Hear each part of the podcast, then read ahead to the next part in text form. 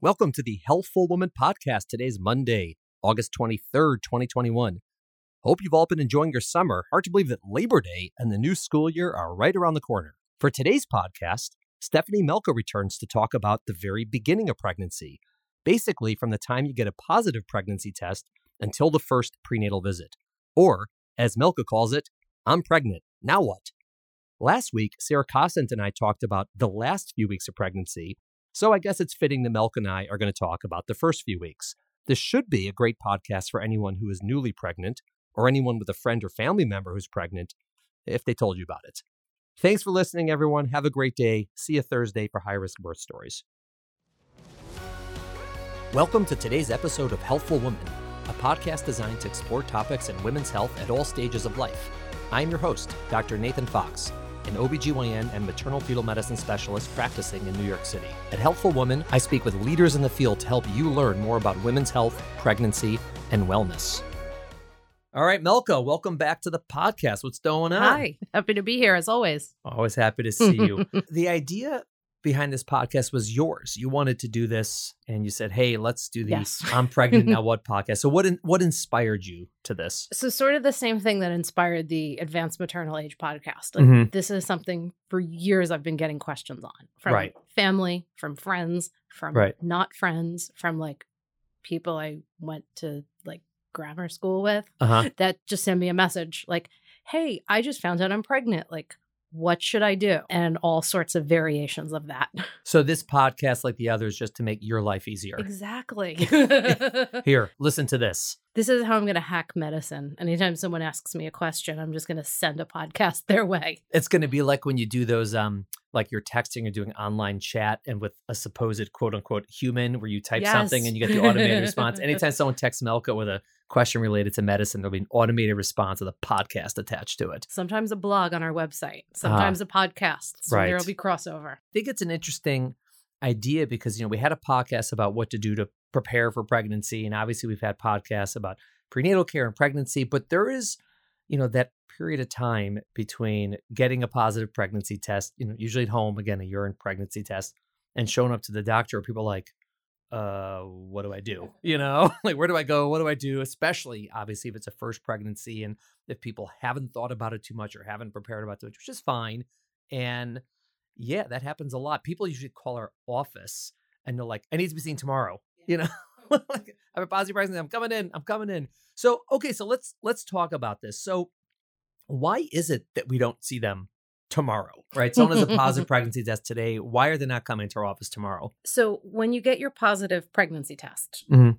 we could do a sonogram and see absolutely nothing. Right. And then you're looking at are you sending blood tests? Are you following them? Are you just waiting? So it's just logistically easier to say, come in around, you know, six, seven, eight ish weeks. Right. You know, take a look. We'll see something at that time. Right. How do we date a pregnancy? when you say six, seven, eight weeks, 'cause this Oh, is this is confusing to people, and I think it's confusing intentionally to make us seem smarter than we are. But explain when we say someone is six weeks, what does that mean? I'm going to explain this and get it wrong because right. it's so convoluted. Right. so you're saying six weeks from their last menstrual period, Right. but you don't conceive at the last period. Right. You conceive two weeks after the period. Right.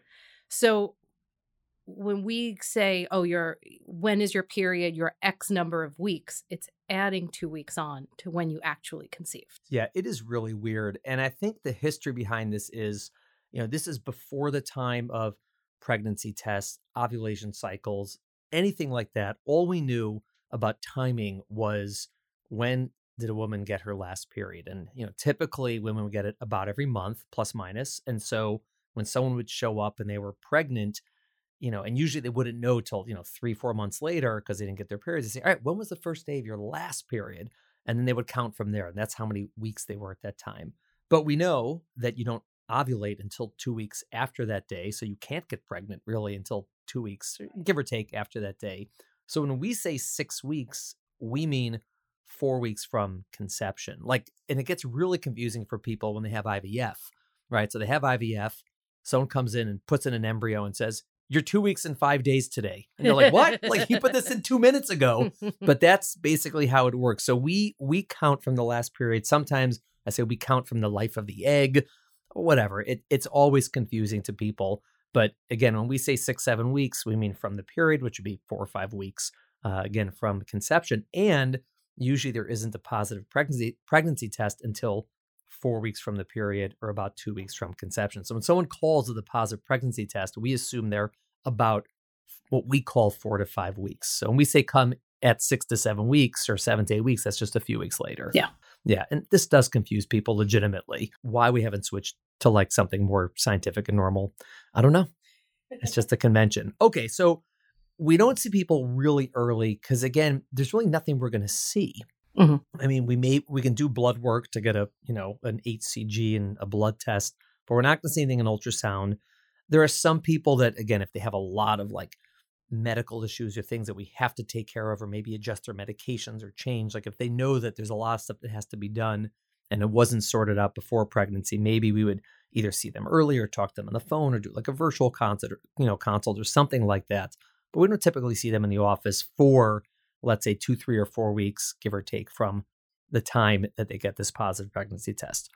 Okay, so they have this period with no counseling, Right. no nothing. So this is what we're addressing. This is where I come in. This is where Melko comes in and her text comes in. So, what should people know at that time? no one really likes my answer because it's mm. usually there's not much to do differently. Right.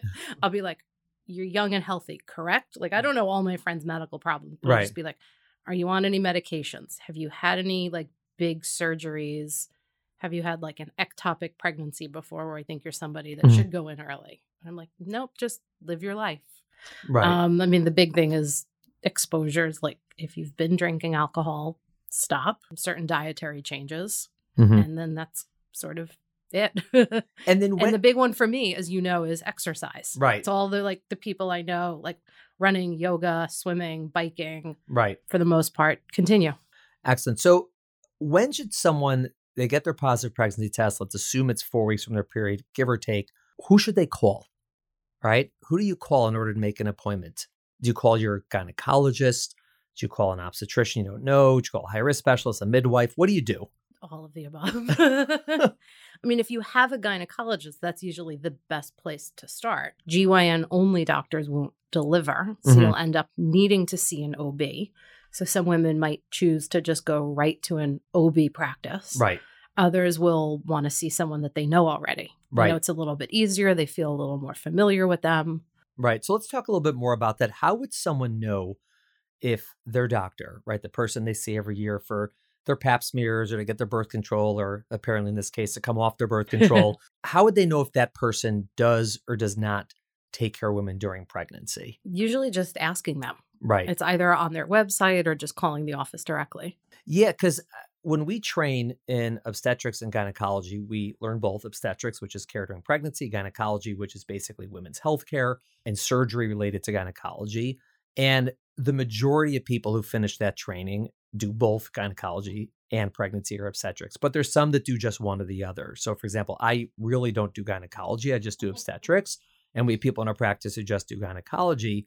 And they will typically be very, you know, forthcoming with this. Say, hey, like when you get pregnant, they can see you, you know, verify it's a pregnancy, you know, do an ultrasound, send blood work, you know, give you a prenatal, whatever it is needs to be done. And then they will refer you to someone who does obstetrics. And this is something you can either ask at any gynecology visit, or like you said, call the office and say, hey, does Dr. So and so see patients during pregnancy? And they'll either say, oh, yeah, she does. He does. They deliver here, this, this, or, you know, they'll see you for the first visit and then refer you to a colleague of theirs. But that's sometimes important to know because some people are surprised to learn that the doctor they've been seeing all this time suddenly says, oh, by the way, I don't deliver babies. I don't take care of people who are pregnant past the first trimester. So that's something you, if that's going to shock you, you may want to find out on the front end uh, if that's something your doctor does. So if your doctor just does gynecology, you can either call them and they typically will see you for the first pregnancy visit, again, to verify everything, make sure everything's healthy and send you along to somebody else. Or if you know where you plan to go for pregnancy, you can see that person.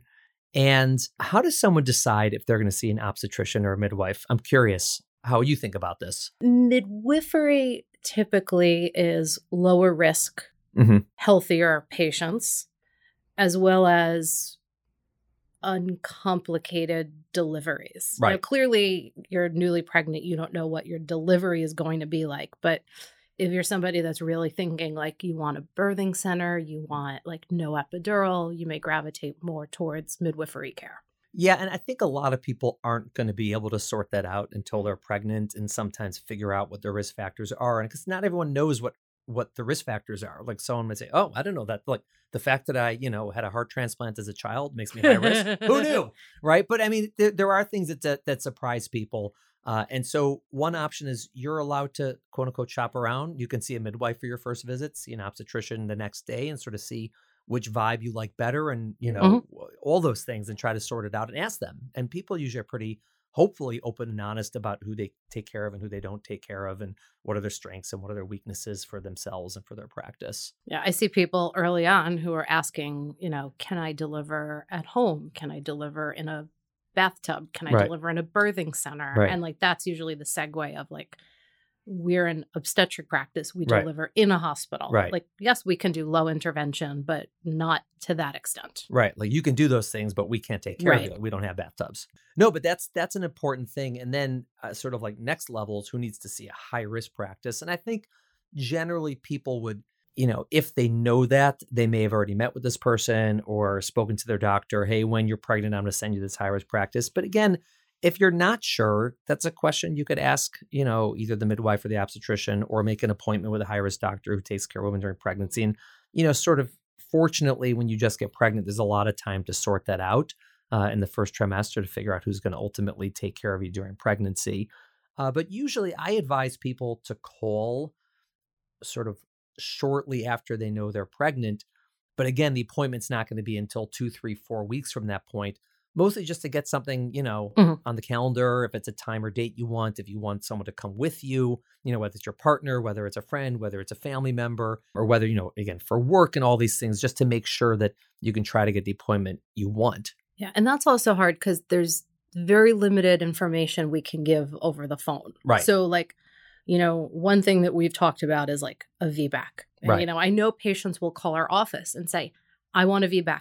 Can I have a VBAC with you guys? And like, Right. you, you can't have that conversation over the phone. Right. Um, so yeah, that first visit, just to like be seen in person, have those questions answered really helps. Yeah, and it'll help sort of gauge uh, on both ends. We'll be able to ask her sort of about her last delivery, about her health history, and sort of get a sense for her whether we think it's like in your VBAC example, whether it's safe to do it or not safe to do it, whether we think it's absolutely not going to be an option versus yeah, it is an option.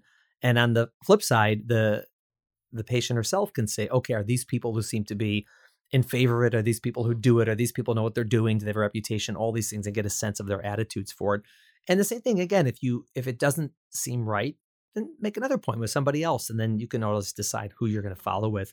And I think that that's a really important thing. You can you can change doctors. Obviously, when you get late in pregnancy, it becomes more difficult logistically, but certainly early in pregnancy, very very easy to see a couple of people or a couple of types of practices, and then make a decision who am I going to follow with. I think it's a courtesy to tell all the people you saw what your plan is afterwards. Like if someone saw me for a new pregnancy visit and then they never show up again, I might assume that they went somewhere else, but I also might be worried that like what happened to this person? Is she okay? You know, did she have an ectopic pregnancy and stuff? So you it's nice to call say, hey, I ultimately went with another practice. No one takes that personally. We just say, okay, and we close out your pregnancy. And if you need any of the blood work we sent sent over, we'll send it. So that's a nice courtesy. And then what about for people picking like like a group practice versus a solo practice? Is it the same thing where they should just, you know, meet with that person or that group and figure it out? Or there's things that they might know on the front end to help guide them?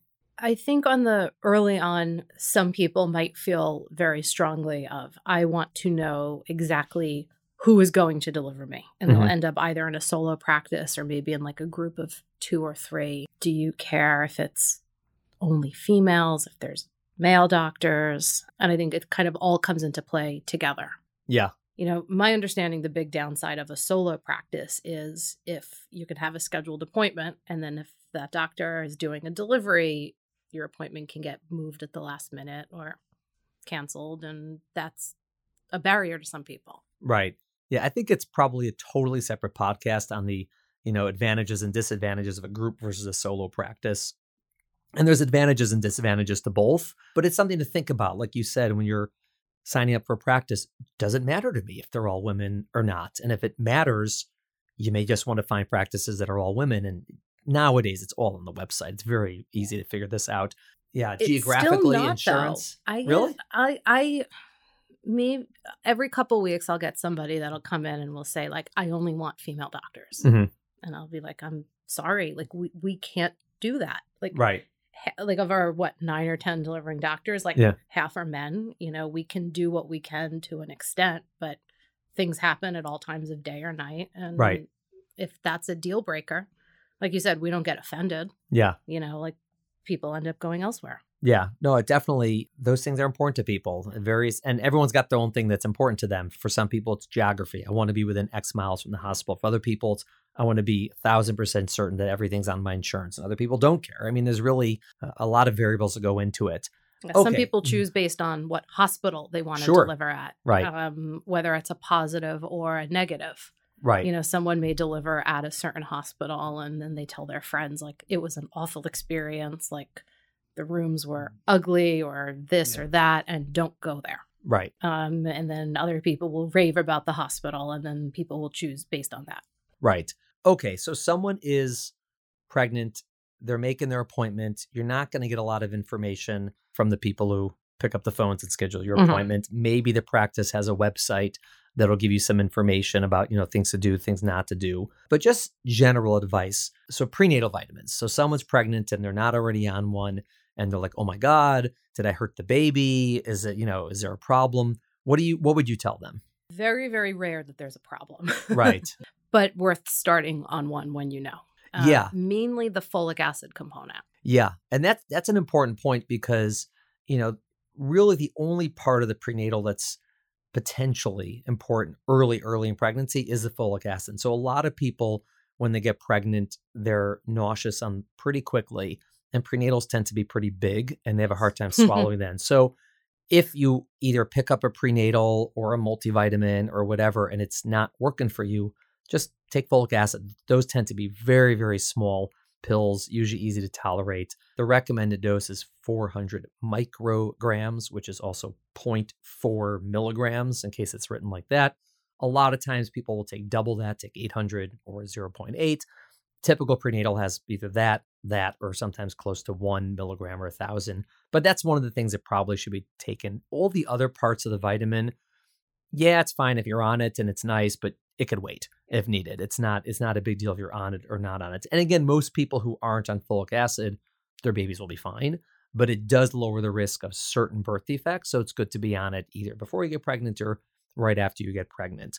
Uh, there are so- some yeah. foods Mhm. fortified with folic acid or Yes. folate nowadays. So a lot of people do get it somewhat in their diet. But yeah, ideally started a few months before you try to get Right. pregnant or once you find out. Right. And this also, a lot of people call up and say, I need you to prescribe me. I don't like prescription prenatal vitamins. I think they're expensive. Mhm. I mean, they they're really expensive. They could be like a dollar a day Right. for something that you could get like, you know, four times cheaper store brand. Yeah. There's a lot out there of like, you know, clean pharmaceuticals and that like the CVS brand has too many additives and this other one doesn't, but they all give you the basic stuff that you need. Yeah, I mean, I think it's it really a lot of it needs to be personalized. I mean, ultimately, for the vast majority of people, any prenatal that has folic acid, it's going to be fine. I mean, some There's some yeah, that are smaller. yeah, There's some that are chewable. Yep. There's some that have DHA Right. or don't have DHA. Right. And then in the DHA family, there's some that's plant based, right, which is a little more expensive than the fish based. But Right. the fish based ones taste like fish, or you people are like, I get fish burps after Yeah. I eat it. Right. So like, yeah, if you're taking a prenatal and it's making you like puke your brains out 20 minutes afterwards, switch. Yeah. Find another one. If you can't swallow pills, take a chewable one or Yeah. take like one of the smaller ones. yeah. I mean, there's a lot of prenatals that are marketed, and some of them have their own. I don't want to say gimmick. uh, There are gimmicks in a bad way, but I, I I don't mean this in a bad way. For example, there's one that's you know designed to also include more things that'll help with nausea in pregnancy, and you know okay, like maybe that's going to help more than a different vitamin. There's other ways to do it, obviously. And some of them, again, their gimmick is that they're chewable, which is nice. And some of them, you know, have more of this and less of this and, you know, the size, all those things. But ultimately, you know, particularly if in your own insurance plan, it's going to be expensive. It's rarely needed that your prescription is prenatal is prescription. Very, very unusual. We would say, oh no, you need to be on the prescription Yeah. brand, prescription strength. For some people, their their health plans are such that the prescription prenatals are like dirt cheap and great. you know, God bless, that's fine on our end. But usually that's not the case. And it's very rare that that it matters on our end. People are usually shocked when they say, which prenatal should I take? And be like, I don't care. You know, and you know, really just depends on the situation. There are some things about, again, tailoring, you know, what you need per trimester, this, but for the most people, if you eat a well balanced diet, as long as you're getting that folic acid, you should be okay. Calcium's another thing, but hard to get that in prenatal. Some people need supplements, and we give it to them. But from the point of the positive pregnancy test until the first visit, folic acid is typically all you should be getting. Okay, so you mentioned alcohol. yes. This is a big one. I got pregnant. I didn't know I was pregnant for a week. I've been drinking. I've been partying. I've been going out. By the way, not I, because I don't do any of these things. I'm like I'm like the biggest like loser you ever met in your life. But maybe someone has more of a social life than than this podcast host does. Should they be worried? I think it's a normal reaction to be Mhm. worried, but medically, no. Right. And why is that? So early on, Mm. it's if there's any kind of exposure, it's thought to be what's called all or nothing, Mhm. meaning if there's harm done, Mhm. the pregnancy will not implant Right. or will miscarry and miscarry very early. Right. But it's really unlikely to get significant birth defects Yeah. from social alcohol consumption or even more than just casual social consumption early on until you get that positive test. Yeah, and I think there's really two important points you said. The first is that typically the volume that people consume is not going to be dangerous at any point in pregnancy. Meaning, a lot of people call say, "Oh my God, I had a, a drink last week," or "I went out to dinner and had two drinks at dinner." And that type of volume, sure, we we discourage alcohol during pregnancy, but the volumes we're talking about really probably never cause problems at any point in pregnancy. But even someone who says, "Oh man, like I was at you know I was at I was at the, the bachelorette party the other night and we got I've heard you some know, of those. got yes. trashed and then suddenly I'm, you know, I'm pregnant. This is there a problem? If you think about it, that when there's something that could cause a problem in a developing, you know, baby, fetus, embryo, it it's only going to affect that organ when it's developing. So for alcohol, we worry more about the brain, right?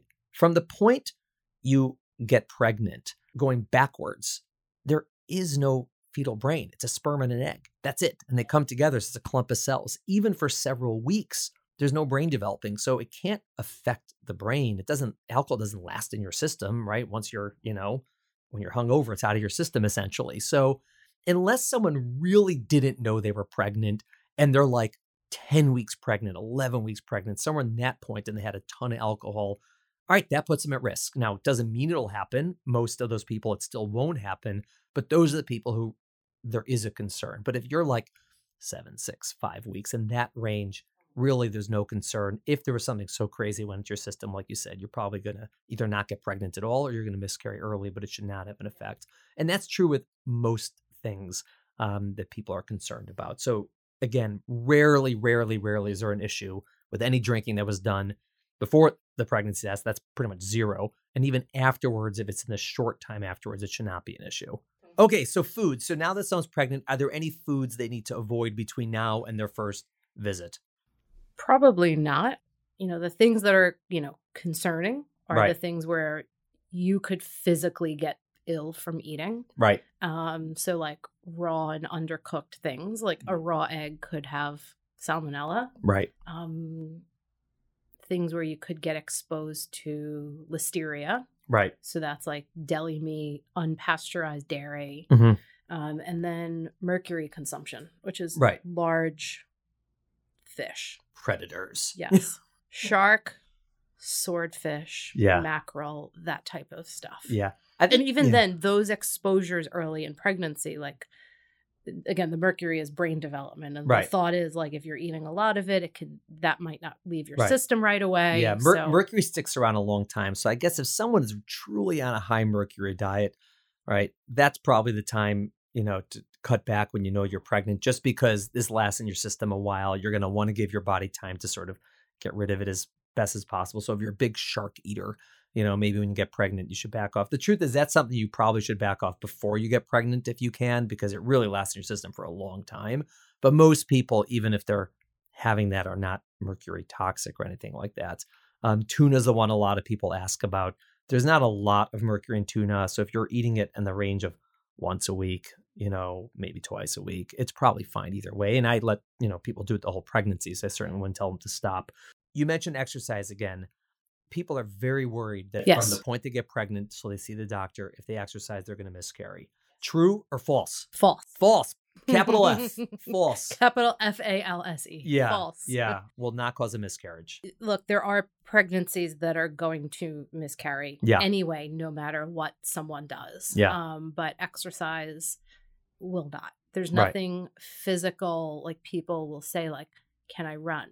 But mm. isn't running gonna shake the baby out? Right. No, it's not. Right. Like, Yeah. It's no. It's important for people to know that from the point of a positive pregnancy test, there's a very high chance of miscarriage. It's kind of a, you know, a bummer and it's kind of a downer to talk about this, but that's just how nature is. And when people quote like the percentage of miscarriages and you know you, you look it up in this you have to keep in mind it depends what is your starting point right so the likelihood of miscarrying once there's an ultrasound with a heartbeat is typically some number under 10% right and based on how old you are and miscarriages you've had okay you can modify that but before that point it's much higher right so someone gets a positive pregnancy test it could be as high as 40% 50% chance of you know getting your period a week later we call that like a chemical pregnancy, meaning the only evidence, quote unquote, you were pregnant was either a blood test or a urine test.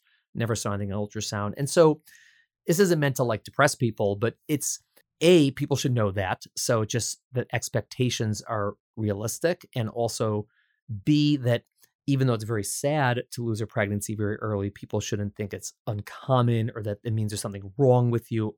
Almost never is that the case. But also just to understand why there's so much out there.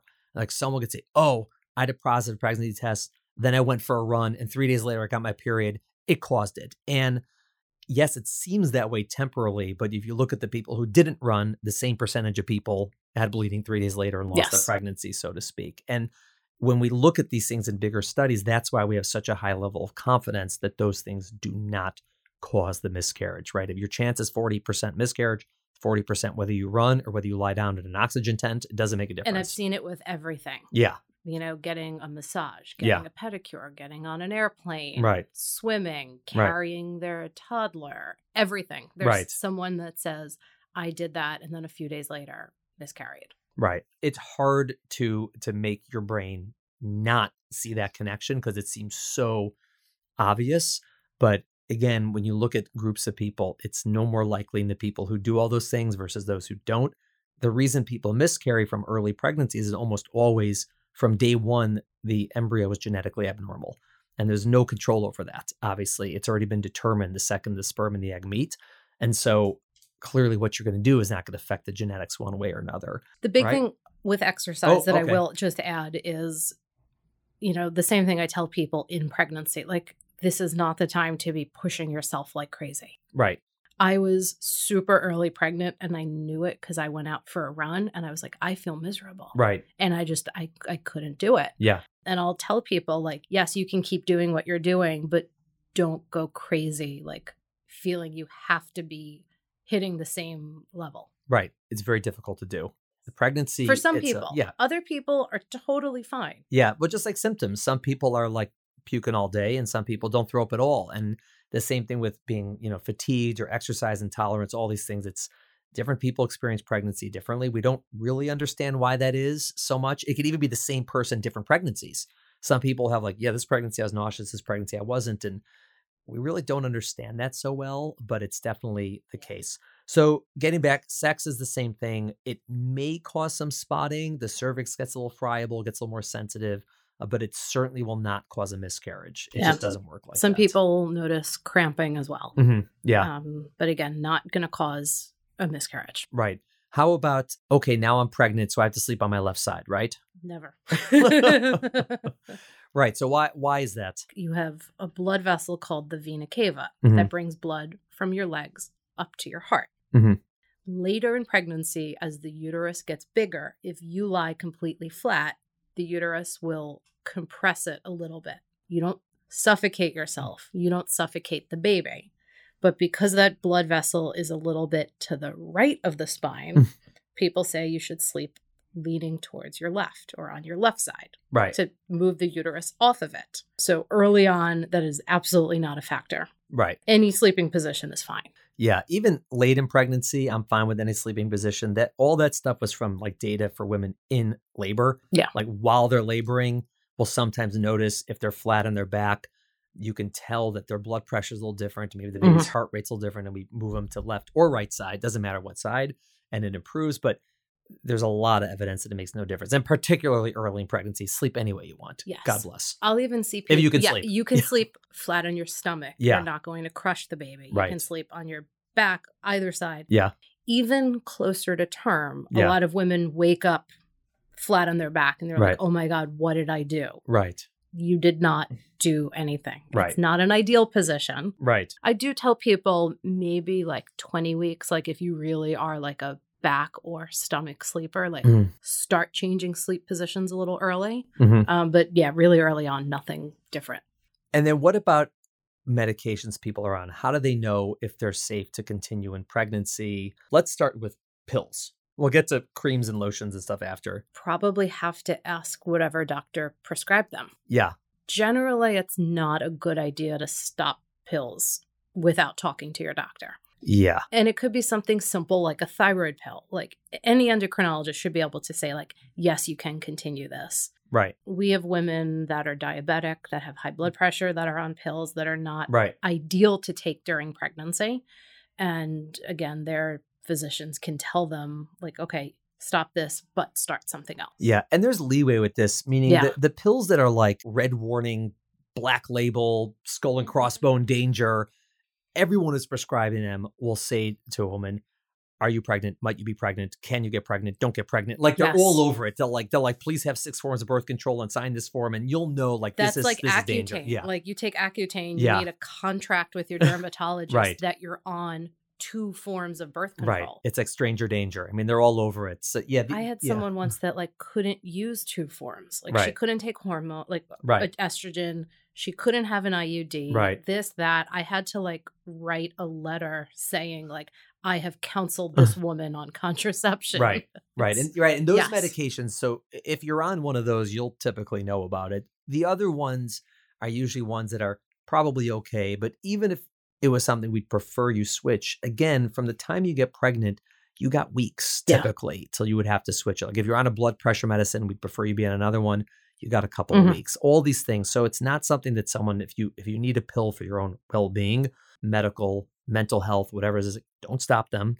Like call whoever prescribed them or call your OBGYN, like try to get that sorted out. And you do have some time, but stopping them, I would say more often than not, is going to cause more harm than good. And so it's probably not a great idea to do that. And if you're someone who's really concerned about these things, obviously those are great questions to ask before you get pregnant. Mm-hmm. Like, hey, when I get pregnant, do I need to stop this or switch or something? But we're talking about for the people who have not made those plans. Okay, we love you too. it's all good. And what about things like we get asked a lot about Yes. skin products? Yes. Right. Whether it's prescribed or over the counter or whatever it is, do people need to stop those? For the most part, no. Right. The big one that people will stop are the retinoids. Right. You know, tretinoin is the big Right. one that's prescribed Right. because of that thought of it being absorbed into the skin and converted Yeah. into Right. X, Y, Right. and Z. If you ate it, Um, it'd be a problem. correct. Right. But you're not going to get those levels in Right. absorption. But Right. people still, to play it safe, will say don't use it during pregnancy. Right. Uh, but the rest are fine, basically. Yeah. Makeup, over the counter Yeah. stuff. Yeah. I mean, it's it's it's all good. Yeah. So that okay. So Even that's yeah, like benzoyl peroxide, whether it's the cream or the wash. Like I, Right. I tell people, yes, you could stay on them, which Right. sometimes is upsetting to women because they're like, my dermatologist said I should stop it, yeah, and I'll like explain, you know. yeah. Take it up with your dermatologist.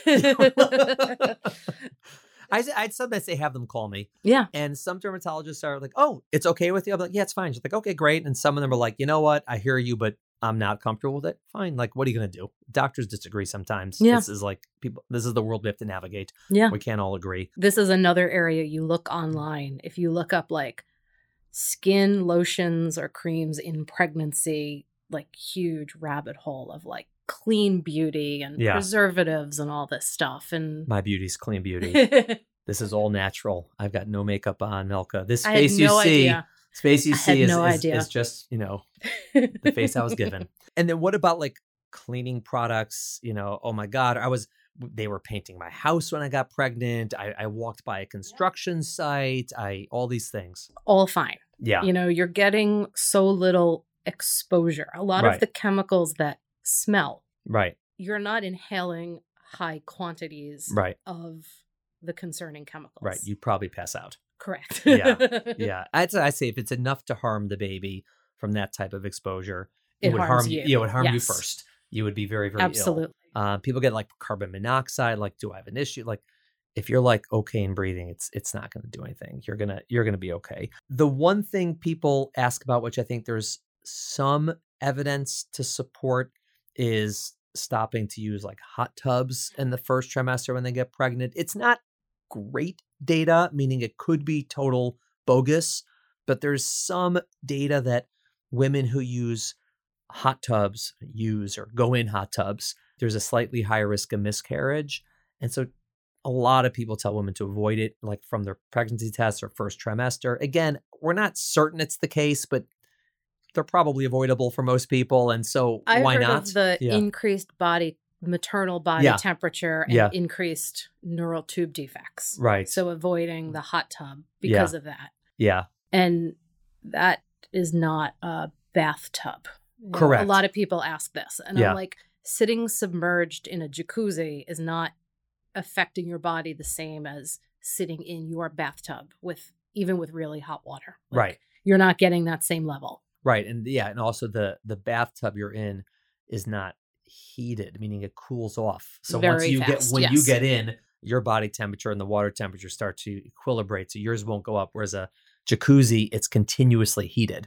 So it's like boiling, so to speak. Yeah, I do tell people, you know, probably worth it to avoid hot yoga because you are in a hot room for a long period of time. And with exercise, it's just so unpredictable how your body's going to respond, especially if you're doing a lot of inversions. Right. But again, like I have, you know, patients that are experienced yogis that are like, I can hydrate. I know my body. I've done this before. When should people expect to start having symptoms of pregnancy? Yes, at any time. Yeah. usually not at the first pregnancy test, which I think is why a lot of women are surprised when they get a positive test because they're like, I feel fine. And sometimes it's not until six, seven weeks that they start really feeling fatigued or nauseous. Nausea is definitely a sign of pregnancy, but it tends to come actually a little bit after things like feeling tired or what we call fatigue. Breast tenderness is usually a very early sign because that's just like from the progesterone. Some days people feel like they're peeing a lot more than they mm. were. Those are a lot of early signs of pregnancy. And again, some people have none of these symptoms, some people have a lot of these symptoms. It's not that well correlated with how quote unquote good the pregnancy is. I mean, sort of when someone has a lot of symptoms, we say, oh, you know, it's positive because it's a good pregnancy. It just it mostly make people feel better you know but it's it's not always correlated that well people ask me all the time when should i tell that i'm pregnant when should i tell people do you get that question a lot yes. yeah like all the time Which is interesting because again, these are like people that like I know socially and Right. I'm finding out before Right. like their parents sometimes or like Right. their, you know, closer friends. You know, I usually start with, you know, how far along are you in the pregnancy and like what's the miscarriage risk and right are you okay with these people knowing that you had a miscarriage? What I usually say to people is like positive test to first visit. You're probably only telling a few like really close family and friends. Mhm. And then maybe by 12 weeks, you've done genetic testing, you know, things are growing well, you're starting to tell like closer family and friends.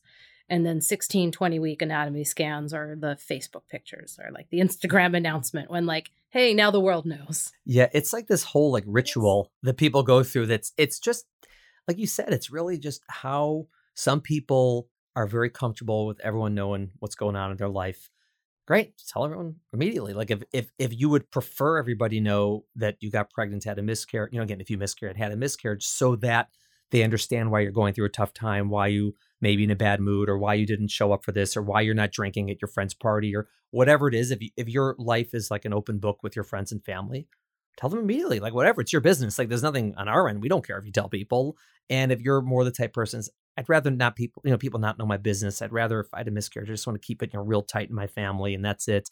Then yeah, you're not going to tell people until you're highly confident that's not going to happen sometime after 12 weeks. And but again, from our end, we're fine with anything. Like it's you know, God bless whatever you know, whatever makes people you know go through this world more comfortably. That's fine with us. But I do get asked it all the time. Like, when should I tell? It's like, uh, when do you want to tell?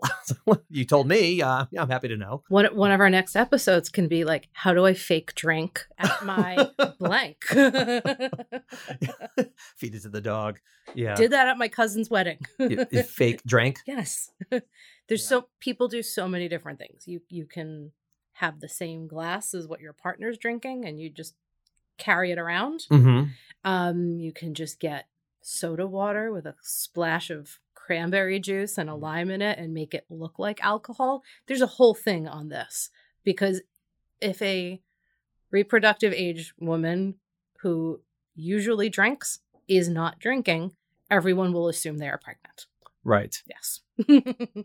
Yeah. There's so many. There's many listeners Yeah. out there right now Yeah. that are nodding their Yeah. heads. Yeah. There's so many reasons why that doesn't apply to me. not reproductive age. I'm not a woman. I don't drink. All right. All the above. Okay. So, overall takeaway from the point of the positive pregnancy test, there's not a ton to do. There's not a ton not to do. You know, maybe pick up a folic acid if you're not on it already, or a prenatal, whatever, you know, something that has folic acid. Don't do anything crazy dangerous. Figure out, you know, what appointment uh, you're going to make and with whom. And again, not to be a downer, but it might happen. It Yeah. will miscarry, and it does not mean it's because of anything you did. In fact, it's not because of anything you did. And then again, for some people, they find that comforting to know that it's out of their hands. For other people, they find it horrifying that it's out of their hands. But that's just sort of the reality of it. But again, for the vast majority of people who call, we're going to see them a few weeks later. Everything's going to be fine. And then we're going to be rolling. Yeah. Amazing. I'm pregnant. Now what? Listen to this podcast. Now what? Thanks for coming on, Melko. Thanks for having me. Thank you for listening to the Healthful Woman podcast. To learn more about our podcast, please visit our website at www.healthfulwoman.com. That's H E A L T H F U L W O M A N.com. If you have any questions about this podcast or any other topic you would like us to address, please feel free to email us at hw at healthfulwoman.com. Have a great day. The information discussed in Healthful Woman is intended for educational uses only and does not replace medical care from your physician. Healthful Woman is meant to expand your knowledge of women's health and does not replace ongoing care from your regular physician or gynecologist. We encourage you to speak with your doctor about specific diagnoses and treatment options for an effective treatment plan.